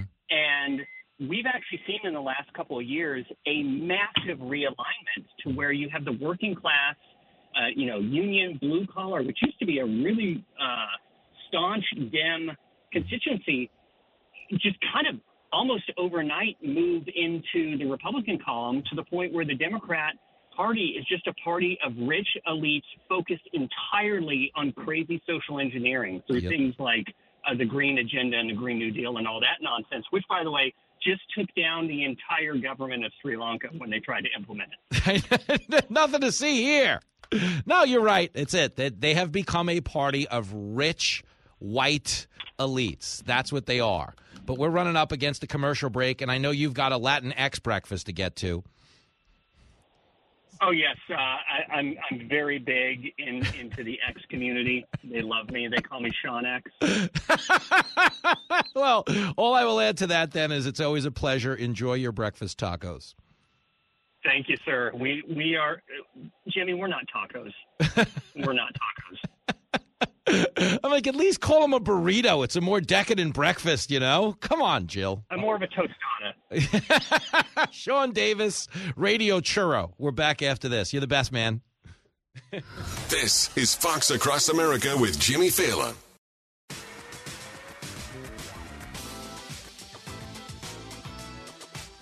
Funniest thing you'll watch all day on the internet. There's a protest going on at the Supreme Court. A cop led AOC away from the protest by the arm. She pretended to be handcuffed. AOC is a dope. If you watch the video, it's exploding on Twitter in the last few seconds. It's AOC being led a, uh, away from a protest. She puts her hands behind her back in a handcuffed position and walks the way someone would if they were being led away by a cop in handcuffs. The only mistake she makes is someone might have must have cheered for her because she lifted up her right arm and did a fist bump. She is a fraud, a phony, a woman without a moral core, a regular two faced, mealy mouthed politician who swings with the wind. Again, pretending to be handcuffed. There's never been a dumber time to be alive than there is right now in this country. And I consider the AOC to be the gold medalist of the stupid Olympics. So take a bow, girlfriend. Live from everywhere USA, it's Fox Across America with Jimmy Failla. Oh, girl. Lace them up, kids. We got a big hour coming up on Fox Across America with your main man, Jimmy Failla. Gentleman who is not taking credit for lowering the price of gas. Yes, the federal gas tax has driven down prices in some locales. Now, the same Biden administration who told you the president has nothing to do with gas prices, now trying to take a victory lap on said prices. Democrats are so full of crap. Fascinating stuff going on in D.C. We will discuss it in this hour with Brian Brenberg. He is an econ professor at the King's College, a Fox News contributor, the host of Fox Business Tonight, a show I appeared on last night. If you missed it, I'm sure you're beat up about it. There's good news. I will be back on the show this coming Friday, so you can check that out. Uh, Friday, I'll be on Gutfeld as well with Fox's little lovable comedy dwarf, Greg Gutfeld. But right now, we begin with a little you and me time at 888 788 9910. You know the deal. This hour, every hour, you can be a Republican, you can be a Democrat. Just don't be a. That is all. The stuff at the White House on inflation, by the way. Let me just dive into this. It cracked me up this morning when I saw it. Okay, we've got a fella, a White House econ advisor by the name of Jared Bernstein. Okay, and Jared Bernstein is out there yesterday, and his performance borderline Karine Jean Pierre. She's worse than Kamala. Ja- Karine Jean Pierre, she's the one with the binder. let me check. Let me turn the page. I don't have anything for you. I don't have anything for you. I don't have anything for you. The reason I'm saying it in multiples is because if you watch me with Tucker last Friday on the final exam, one of the questions was how many times during a White House press briefing did Karine Jean Pierre refuse to answer a question, instead telling reporters that she didn't have anything on the issue? You gotta do better than that. She didn't do better than that. She told reporters nine times, I got nothing on that. get her out. Get her out of here. I mean, really think about that. Karine Jean Pierre making us long for the days of Jen Psaki. Psaki sucks. Kayleigh was so much better. But Jared Bernstein yesterday makes Karine Jean Pierre. I don't I don't know what he makes her look like. There's usually an analogy here. Like makes her look like some kind of smooth talker. You know what I mean? But uh, it was a wow what Jared Bernstein says. There's a little bit of a double standard over gas because he is flat out asked, aren't you kind of having it both ways? You said we have nothing to do with gas. Now you're saying we've lowered the price of gas. But the bigger one, it's my favorite thing in the world, is that Jared Bernstein says our co- our economy remains solidly within expansion. Come on, don't bullshit Me. Solidly within expansion on our economy, meaning we're solidly within an expansion time in our economy. Yo, just so you understand, I'm not an economist. I don't know anything about money. Me and money never get along. Do you know those on again, off again relationships you get into where there's a person you've been with for 10 years? Basically, you get back together every six months j- just to remind each other why you weren't together in the first place. it's like you go five months without talking, and then one night you're like, hey, what's up? Oh, hey. A lot of inside jokes. You get together. Two days later, you're like, if she could catch fire. You know, you hate each other, okay? And you need those little reminders that that's the position you happen to be in. That's me and money. Every time Money and I have gotten together, it has ended horrifically for us. Whether it was at a blackjack table or, heaven forbid, a clothing store where I buy some of the jackets you see me wearing on Gutfeld at night, Money has done some terrible things to me. Okay. But the point is, you don't have to be an economist, okay, to understand that what this guy's saying is ridiculous. Okay, we talk about the death of shame. I say we're living in the death of shame. Our GDP in this co- country, our gross domestic product, has shrunk two quarters in a row. What does that mean? It means our economy has gone backwards. It is in reverse. We are shrinking the economy. With that being the case, Jared Bernstein gets out there with a straight face and says the economy is expanding. You're not telling me the truth. Yo, think of it this let's just we'll do it as sports. If the Yankees lose two games in a row, you can't get out there in front of the press and go, "We're on a hell of a winning streak right now." You want to know why? Because you just lost two in a row. So for this guy to tell you the economy is expanding at a time when it's going backwards, you understand like That was embarrassing. and it really was. And why is it embarrassing? Okay, beyond the fa- fact that it's demonstrably false, it's because these people, they really don't feel shame when they lie to your face, which is one of the most infuriating things that can ever happen to you. If you've ever had, you know, the luxury, the honor of raising a kid, any parent, any parent listening will tell you there's nothing more infuriating than when you know your kid is lying. You know they're lying. You come home, the garbage is still in the bag. Lincoln, did you take out the garbage? Yeah, it's out. What do you mean? No, no, it's in the bag. No, no, I took it out. It's out. No, no, Lincoln, I'm looking at it. It's in the bag. I took it out. Someone else must have got another bag, put more garbage in it. I'm like, Lincoln, if you just took out the garbage instead of the five seconds it took to take it out, and instead of wasting 20 minutes to come up with lies about taking out the garbage. Shut your mouth. No, the point is, okay, there's nothing more infuriating as a parent than when you know you're being lied to. Okay, this administration is polling behind ISIS because the whole country knows they're being lied to. Here is a guy, after the GDP has shrunk in successive quarters, singing a theme song from the Jeffersons. Now we're expanding. We're moving on up. Listen to it, clip three. Many also still have excess savings. This is one of the things that's helping uh, to fuel uh, consumer spending, which again is 70% of our economy. So I think if you look at the strength of the current economy, if you look at the strength of the labor market, if you look at the strength of consumer spending, you would conclude that where we are right now uh, remains uh, solidly within expansion. You were lying your ass off. Dude, we're not expanding if the economy is shrinking. Okay, you can't add if you're subtracting. You dig? It's just not how it works. And when you talk about many also have excess savings, who are these people out there laying around right now with excess savings? Inflation's at a 40 year high. Okay, you can tell me gas is down 20%, but it's still 2 bucks higher than it was when these guys took office. So how are you saving money in that situation? Nobody's saving money. Excess savings? Again, that's a pie in the sky vagary. Oh, they've got excess savings. And some people hear that that are shilling for Democrats and go, yeah, they've got the excess savings. That's what's going on. We've got excess savings. The only thing we have right now under this administration is excess bullshit. That's all we have. We have an excessive amount of bull. That's all. But here he is also being asked about the double standard over gas. Listen to this. It's clip one. Having it both ways, Jared, because when the gas prices go up, it's got nothing to do with the president. When we see some decline, you want him to get the credit.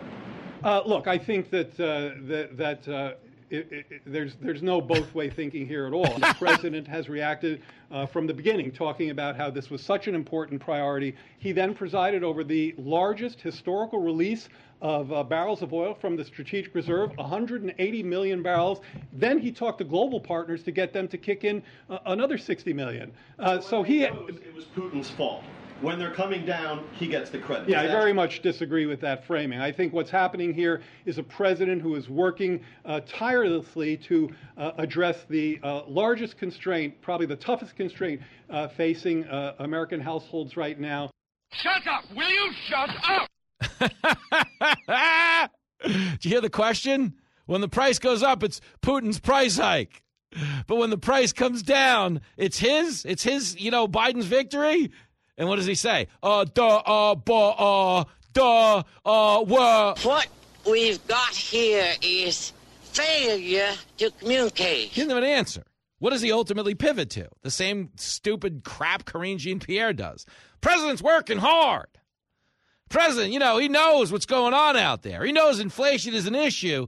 He's fighting it with every tool he has. But does that answer the question of is this a double standard? The answer would be no. Of course it doesn't.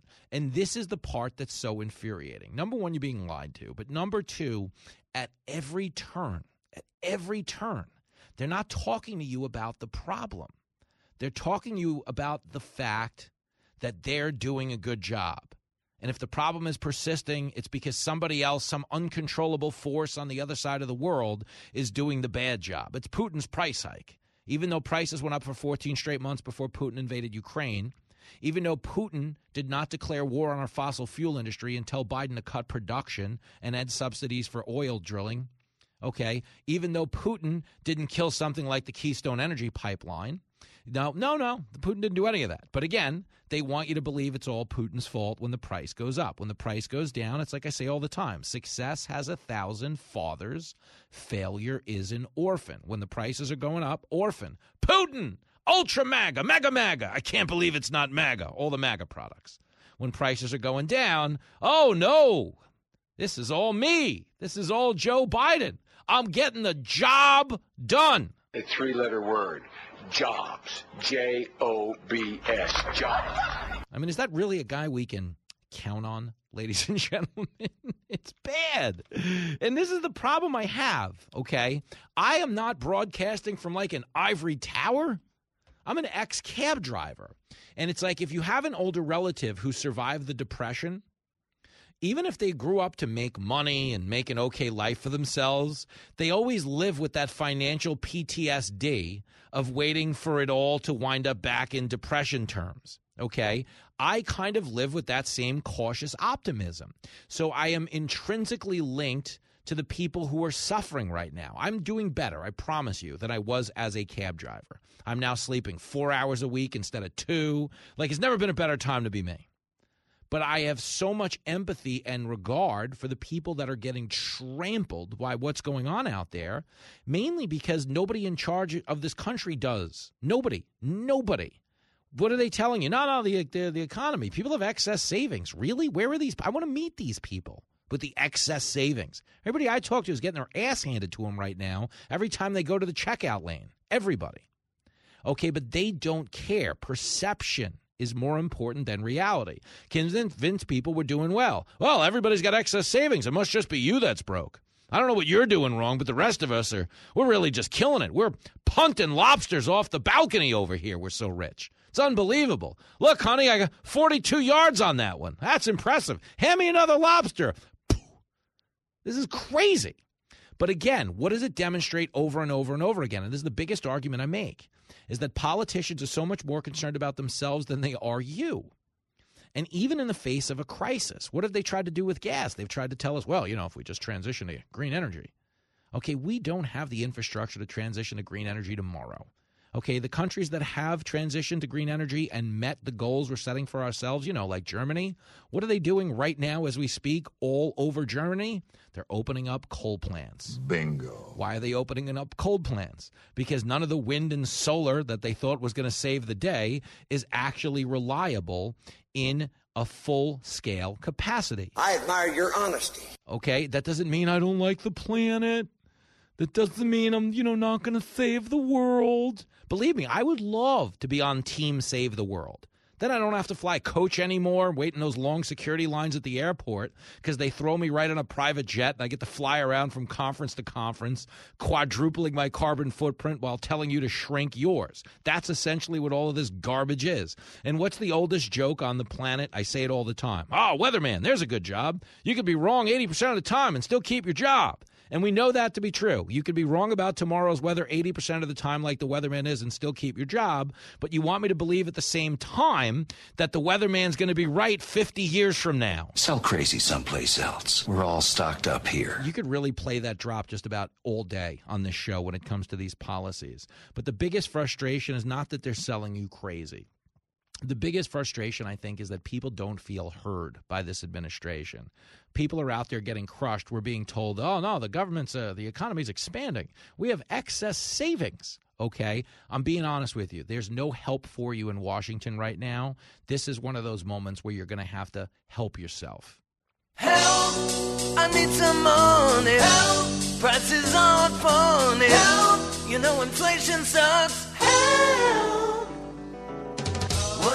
Was cheaper, so much cheaper than today. I never needed anybody's help, so I could pay.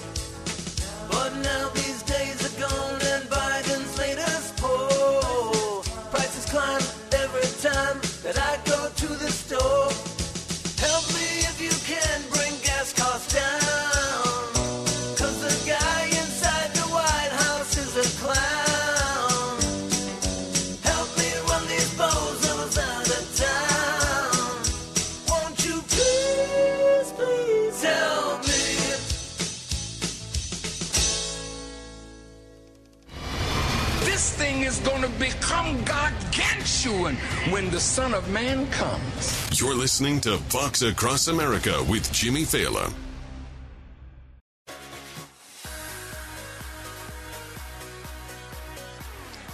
Boom! It is Fox Across America. Your main man, Jimmy Failla, acknowledging the problems in this country and trying to solve them. Imagine that! With all the political infighting going on, there's one guy actually just trying to play team ball. You got some big testicles to pull this off, bro. I don't know that I'll pull it off, but I'll have some heavyweight backup in the next segment. Brian Brenberg's going to be here, professor of economics and business at the King's College in Manhattan, Fox News contributor. He's hosting Fox Business Tonight all week long. This is a guy with a business acumen. Like, I invested all of my money in fast women and blackjack tables. And of course, you know, the rest of it I blew. Hey, that's an old Tug McGraw joke, actually. That's pretty funny.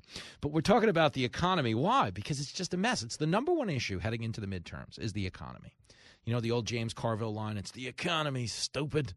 I mean, the economy survived enough with the tech bubble and everything between in the late 90s that you could afford to be a president uh, who used an intern as a humidor and you'd still hold on to your job. I believe that together we can make America great again. But that's how good the economy. You know, if the economy is is is popping, get away with anything you want. Anything. The economy's fine. You're you're fine. You're going to move. People vote their pocketbook.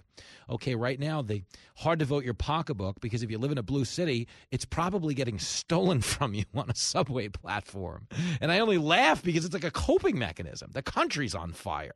You got to find a workaround to make every day, you know, fun and worth it. I say this every day. We're in the fun business. If you die tomorrow, you're going to wish you had more fun. You're not going to wish you were mad at liberals. You're not going to wish you yelled at Joe Biden. But the truth is, Joe Biden has shown a real indifference to real time suffering. Okay, at a time when all this social justice crap is going on and everything in between, the issues that matter to people, their safety, their financial safety, okay, is going by the wayside. Here's Winsome Sears. She is, of course, the lieutenant governor of Virginia and she yelled at Biden about the gas prices. I'm actually going to play it when Brenberg comes on because I'm going to get his reaction. How about that? Because Winsome Sears, if you remember, was elected to the lieutenant governorship of Virginia on a night when Joy Reid and the Democrats were telling us that Virginia was the end result of white supremacy. They elected a black lieutenant governor. Oh. that was Joy Reid. When is this white supremacy going to end? When is this racism and sexism going to stop? When are the Republicans going to stop electing, you know, all of these minority women, these racist and sexist? I'm telling you, we're living in the death of shame. It's crazy.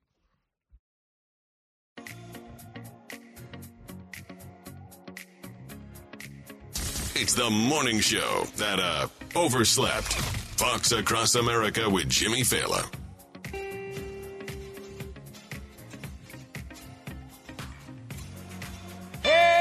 Mr. Gasoline Man, give a loan to me.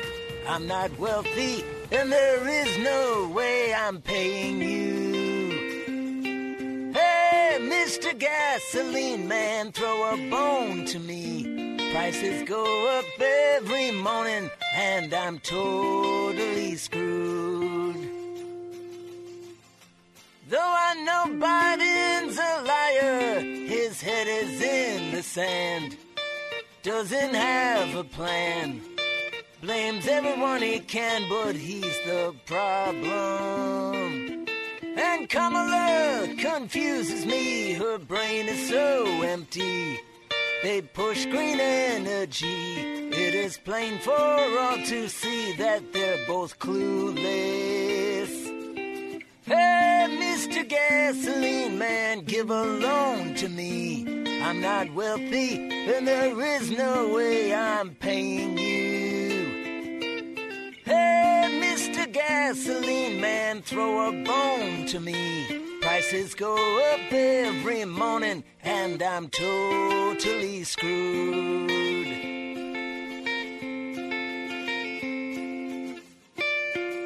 Did you know it's bad when Bob Dylan is singing about it? Guy just sold his song catalog for $500 million.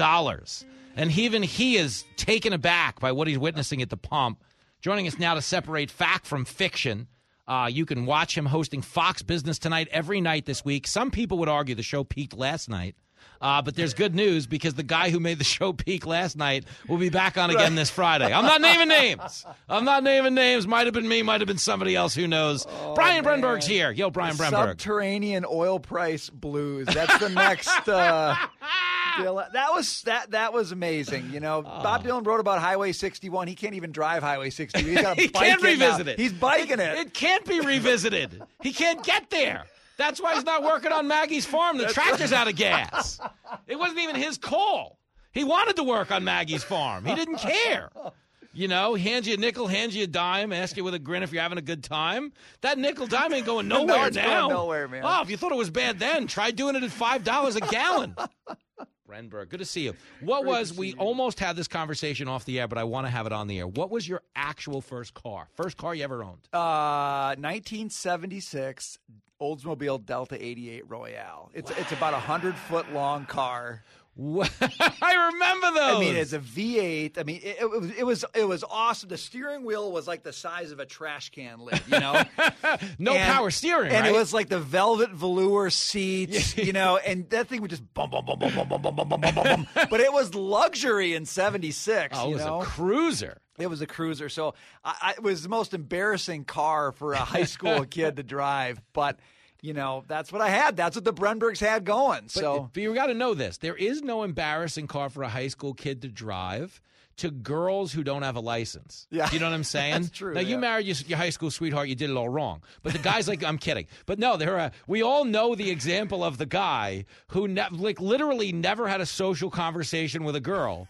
Got a driver's Right. license, and all of a sudden he was like the Sultan of Brunei. That's there were right. women teeming from all sides of his vehicle as he rode down the road, like he had a hot tub in the back. it, it's so true. It's like some guys get the mustache in eighth grade or whatever. Some guys just get the car when they're a sophomore, and all of a sudden the world has changed. My buddy Jason King, who is a nice guy, so so pitcher if he's listening, but uh, Jason King famously got his hands on whatever the Buick Regal version was of the other model, the Chevy version of the Buick Regal. it's the Uh, same car. okay. Okay, same platform, Yeah, same yeah, of everything. course. Uh, but when Jason King got his hands on that car, he again, you know, talk about zero to hero.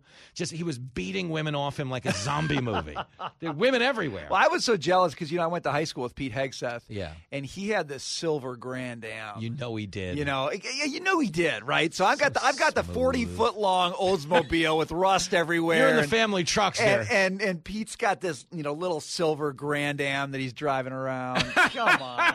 yeah, but your car probably had better music. I mean, in a in a in a head to head like demolition derby, I would have killed. Him. Oh, you Yeah. kill him. I mean, also on garbage can night, because you know people don't like to comp to this now. When we were young kids, I'm not proud of this. This is one of the worst things I to do. We used to hit garbage cans when we were little kids. Ah. we used to drive around. My brother had a Mon- oh, it was a Monte Carlo, a Chevy Monte Oh, Carlo. yeah. My brother had a '76 Monte, and if you hit somebody's garbage cans, they fly 300 yards because the car weighed like 6,500 pounds, and you'd hit a garbage can and wind up in another county. Like they didn't even Oh, find man. it. We were monsters. they were all battering rams. I mean, Yeah. that's what America made in the '70s was just battering rams. They did. And I well I bring that up because of all the different ways to dissect the gas crisis. No one ever processes it on a very basic level of how about the high school kid who just wants to drive a car, might be working, might be getting a couple bucks from his dad. Yeah. You know in the Beach Boys song Fun Fun Fun till a daddy takes His T-bird away? That doesn't happen now. Cuz she can't get the T-bird home. right. She runs out of Yeah, gas. get it- yeah. Fun Fun Fun till daddy tows the T-bird away. He's got to send a flatbed. I don't that little deuce coupe. Who cares if you got a little deuce coupe? You're not driving anywhere. Sitting in the parking. Little old lady from Pasadena is stuck on the couch at this point. She's home. Jan and Dean in She's there. quilting. Yeah, well, that's the one thing. There's no many. There's no, there aren't as many deaths at Dead Man's Curve, which is an upside because you can't get there. But you're right. No one ever talks about that basic elementary You know, impact. Here's the thing. I, I I said this on Outnumbered today. I think it's true. I'd like to know how many people in the Biden administration drive a truck. Oh, yeah. Is there like even one who owns a truck? You know, there's not. Well, there's Biden claiming he drove a truck several times throughout history. but yeah, there- no, there's nobody is. That was back when he's a professor at UPenn and he, he was a rap star. Got, got and, his you know- start at an HBCU. Right. I love him. You know, Biden is as a president. He's the old man that just, you know, when he when you find that his story isn't that interesting, they just tack something on at the end. Yeah. I used to have this in my taxi. You drive these men who would tell you these three hour stories about the most boring thing that ever happened. And he could see you like nodding off, so he tacks on and and that was the night I met Joe DiMaggio. I'm like I'm like, you would have led with that. If that was part that of the happened, story. That's the lead of the Yeah, story. you, didn't- you buried the lead by like an hour here. You didn't sir. tell me about Reuben sandwiches at the local diner just to get to DiMaggio. And that's Biden. He'll get to the end of the whole presentation, and be like, you know, I drove a truck. And we're like, no, you didn't. What are you talking about? Brian Brenberg's in studio. He's not buying it either. Thank goodness. But there's a thing, okay? So I get this guy, Jared Bernstein. He's a White House econ advisor. He tells me, and the specific term, I want to give him credit. You might know it. I don't. I'm not an economist. But there was a specific term used that I love so much. He says our economy remains solidly within expansion territory. Now the GDP has shrunk two quarters in a row, but we're solidly within expansion. So what does that technically mean to me? It means momentum is carrying us out of it. But technically speaking, we have two feet in yeah, bounds. Right, right, right. Yeah, that's that's the kind of thing you say when you know you have nothing to say. you know, you just expand the syllables. All you do is you just add syllables. We're in an expansionary blah blah blah blah. What I'm trying to say is we Uh-huh. are going downhill fast. That's what I'm trying to say. Here. I mean, that, you know, that's it. I love watching him on there. He, I watched him on Fox News Sunday this week, and I, I give him credit for this. The guy knows how to filibuster. Yes. I. Mean, they've definitely sent him to filibuster school. He is running because the they clock. wound him up, and it was just brrrr, he's watching the clock. Brrrr, okay, done. You got to go, right? That's Uh. it. That's what he did. I mean, they've got no case. You know, they just have no case on this. My favorite part of when he signed off on Fox News Sunday is at the end when he goes, and that's when I met Ted Williams. He's like, no, he's there. The splendid splinter. We talked right. hitting. It That's- was great. That's right. That's Yeah. right. That's all you got to know about the economy right now. Oh, it's so fascinating. And like I really like I watched the cell and it's a, it's a, obviously it is a cell. Okay, they're selling you on this idea that it's better than they are. He's talking about excess savings. I don't doubt there are people with excess oh, savings, but that's a sell to the people who don't have them. Right. Well, you must be doing something wrong. you know, the, rest of people us. who are responsible have excess. Yeah. The fact that you don't is your problem. Sorry, Bob. Yeah, sorry. That's right. It's like the subtle blame game. You know, like, Yes. hey, things are good. If you've got a problem, maybe it's you, not us. Yeah. You know, that's kind of what the Biden administration is doing with all this. It's gone from like Putin's price hike to MAGA's price hike to hey, get your S together. Right. Maybe if you knew what you were doing, you know. We didn't give you the credit card. You didn't have to put it on the credit card. I'm sorry that your employer doesn't raise your wages faster than prices. You know, technically speaking, you didn't need to buy two snuggies. Right. Your whole family could fit under one. These are big items. You know, you didn't need two. When's the reckless spending going to end in the Smith family? spending. I can't have it anymore. And now hold on, because like this is the other thing.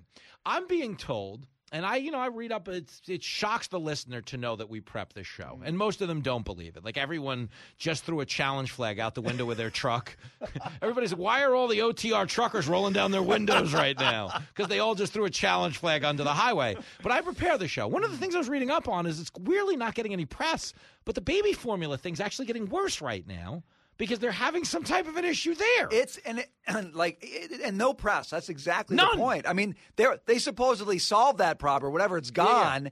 And if you're still trying to buy this stuff, it's gone. The problem's not gone. It's Mm-hmm. yeah. gone. Yeah. Well, this is what I mean by this. I think in their worldview, solving a problem means getting it out of, Out of the news, news, cycle. yes. That's how we solve a problem in this administration. It doesn't Yes. go away. We just, well, if they're not talking We don't, we don't solve the problem. We solve the messaging on it, which is why this whole year has just been one hunt after another for a narrative. Like, is who- so- what story will they believe? That's all we got to figure out. It's so crazy, and they've tried them all. They did the Putin thing. They did the Trump thing. The Trump was great. You know, Yeah. hasn't been in power for you know like a year and a half, two years. But if it sticks, they'll go with it, Yeah, right? It's like, not no. about whether it's true or it's Yeah. plausible. It's if it can they can get it to stick a little bit. Did anybody else notice that ever since Johnny Depp and Amber Heard broke up, uh, the inflation has taken, and, and half the White House press corps is like, yeah, Johnny right. Depp, yeah, Pirates of the Caribbean, they're pirates. They're taking it from us. I've had it. It's Jack Sparrow's price We hike. will look for the thinnest correlation we can find if somebody Yo, will believe it. It is. Uh, you remember the old John Cusack movie? It was called "Say Anything." Yeah, of course. Pretty soon, White House press briefings, they're just going to be holding up a boombox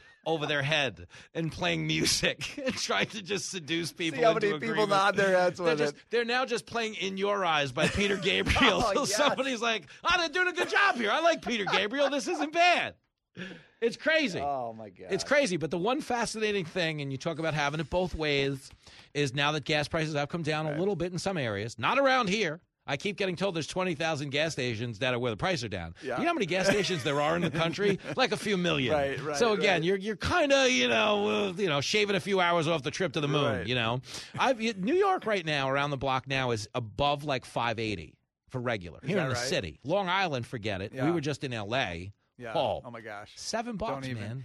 Uh, you know, and and even I, I'm out in Minnesota this summer. We're down to about you know 460, 450, but that's not good news. like I, I just you know bulletin for the White House. Don't brag about 450 a gallon. I mean, we've got it good where I am at 450 a gallon. It's not good news. Again, if you have the truck, you know this because after you put a, you know if you got hundred dollars on the on the ringer there, you're like this is this is painful. Biden is they're literally serving as catch of the day, but they're not saying what day it is. Right. But they're reminding us that on the plus side, it is keto. But it is keto. There's good news. Now, no, we don't know what day the catch of the day was caught. Right. But you got to look at the other. You guys aren't looking. You know when white men can't jump, with they're like, you listen to Jimi Hendrix, but white people you can't hear him. That's the problem. You guys listen to Joe Biden, but you can't hear him. Can't hear him. You got to hear Joey. You guys don't hear Joey. You don't speak as. Oh my gosh, it's, so It's fascinating. It's so true. It's so true. It, things are great. Look, things are great in America. Yeah, no, Jimmy, it's- we it's just, never been you, better. You just got to get with that. we're getting it all. We're getting it all wrong. So it was a '76, which I'm back to your first car.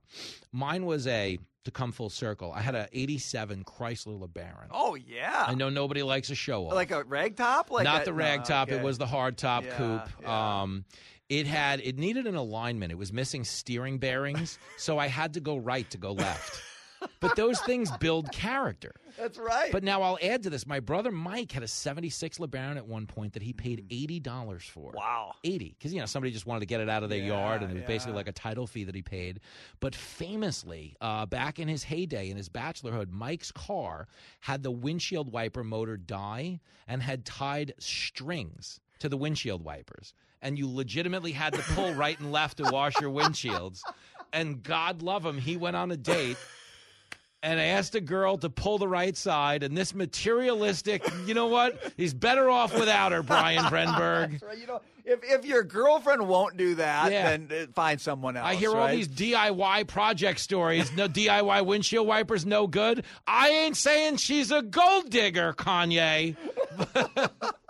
Brian Brenberg on Fox Business tonight. Tonight, it's going to be a banger. It's gonna be awesome. and whatever mess you make, I will clean up Clean on it up Friday. tomorrow. Thank you. Yeah. Make sure you watch him, folks. He's pointing a gun at me for this plug. At the very least, I'd like to live through the end of my show. Give him hell out there, buddy. All right. We're back after this.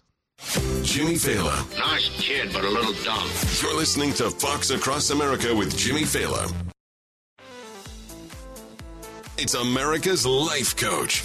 Fox Across America with Jimmy Failla.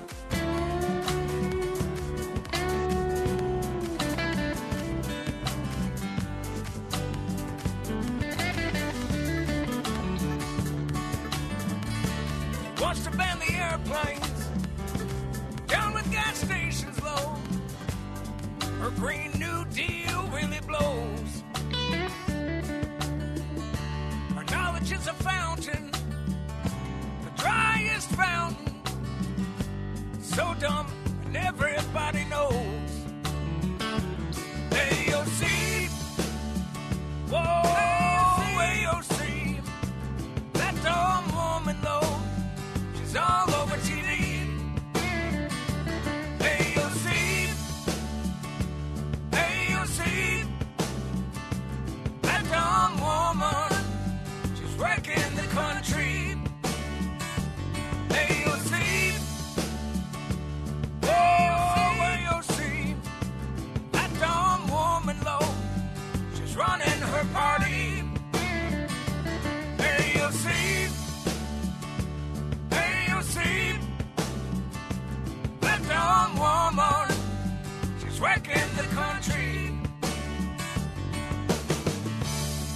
It is Fox Across America with Jimmy Failla bursting into song in honor of Alexandria Ocasio Cortez. AOC is a dope. She was just arrested outside of the Supreme Court, led away during a protest at the court, and she pretended with her wrists behind her back to be handcuffed.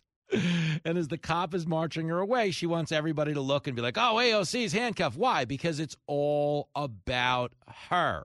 That's the whole story with AOC. You think about this. She's been on the national stage now for four years. Okay, since she swept into office, part of the squad, they made history.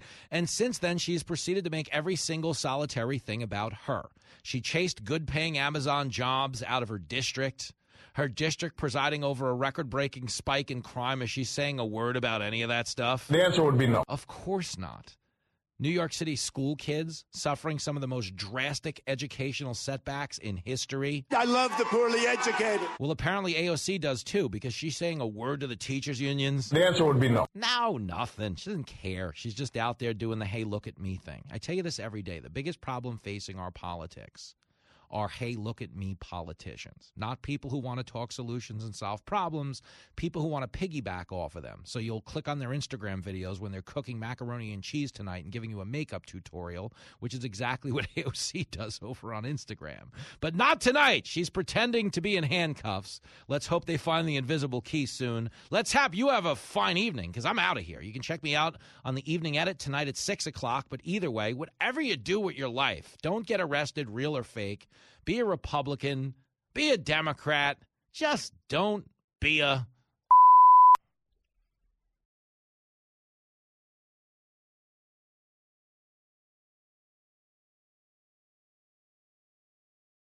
from the Fox News Podcasts Network. Subscribe and listen to the Trey Gowdy Podcast. Former federal prosecutor and four term U.S. Congressman from South Carolina brings you a one of a kind podcast. Subscribe and listen now by going to FoxNewsPodcasts.com.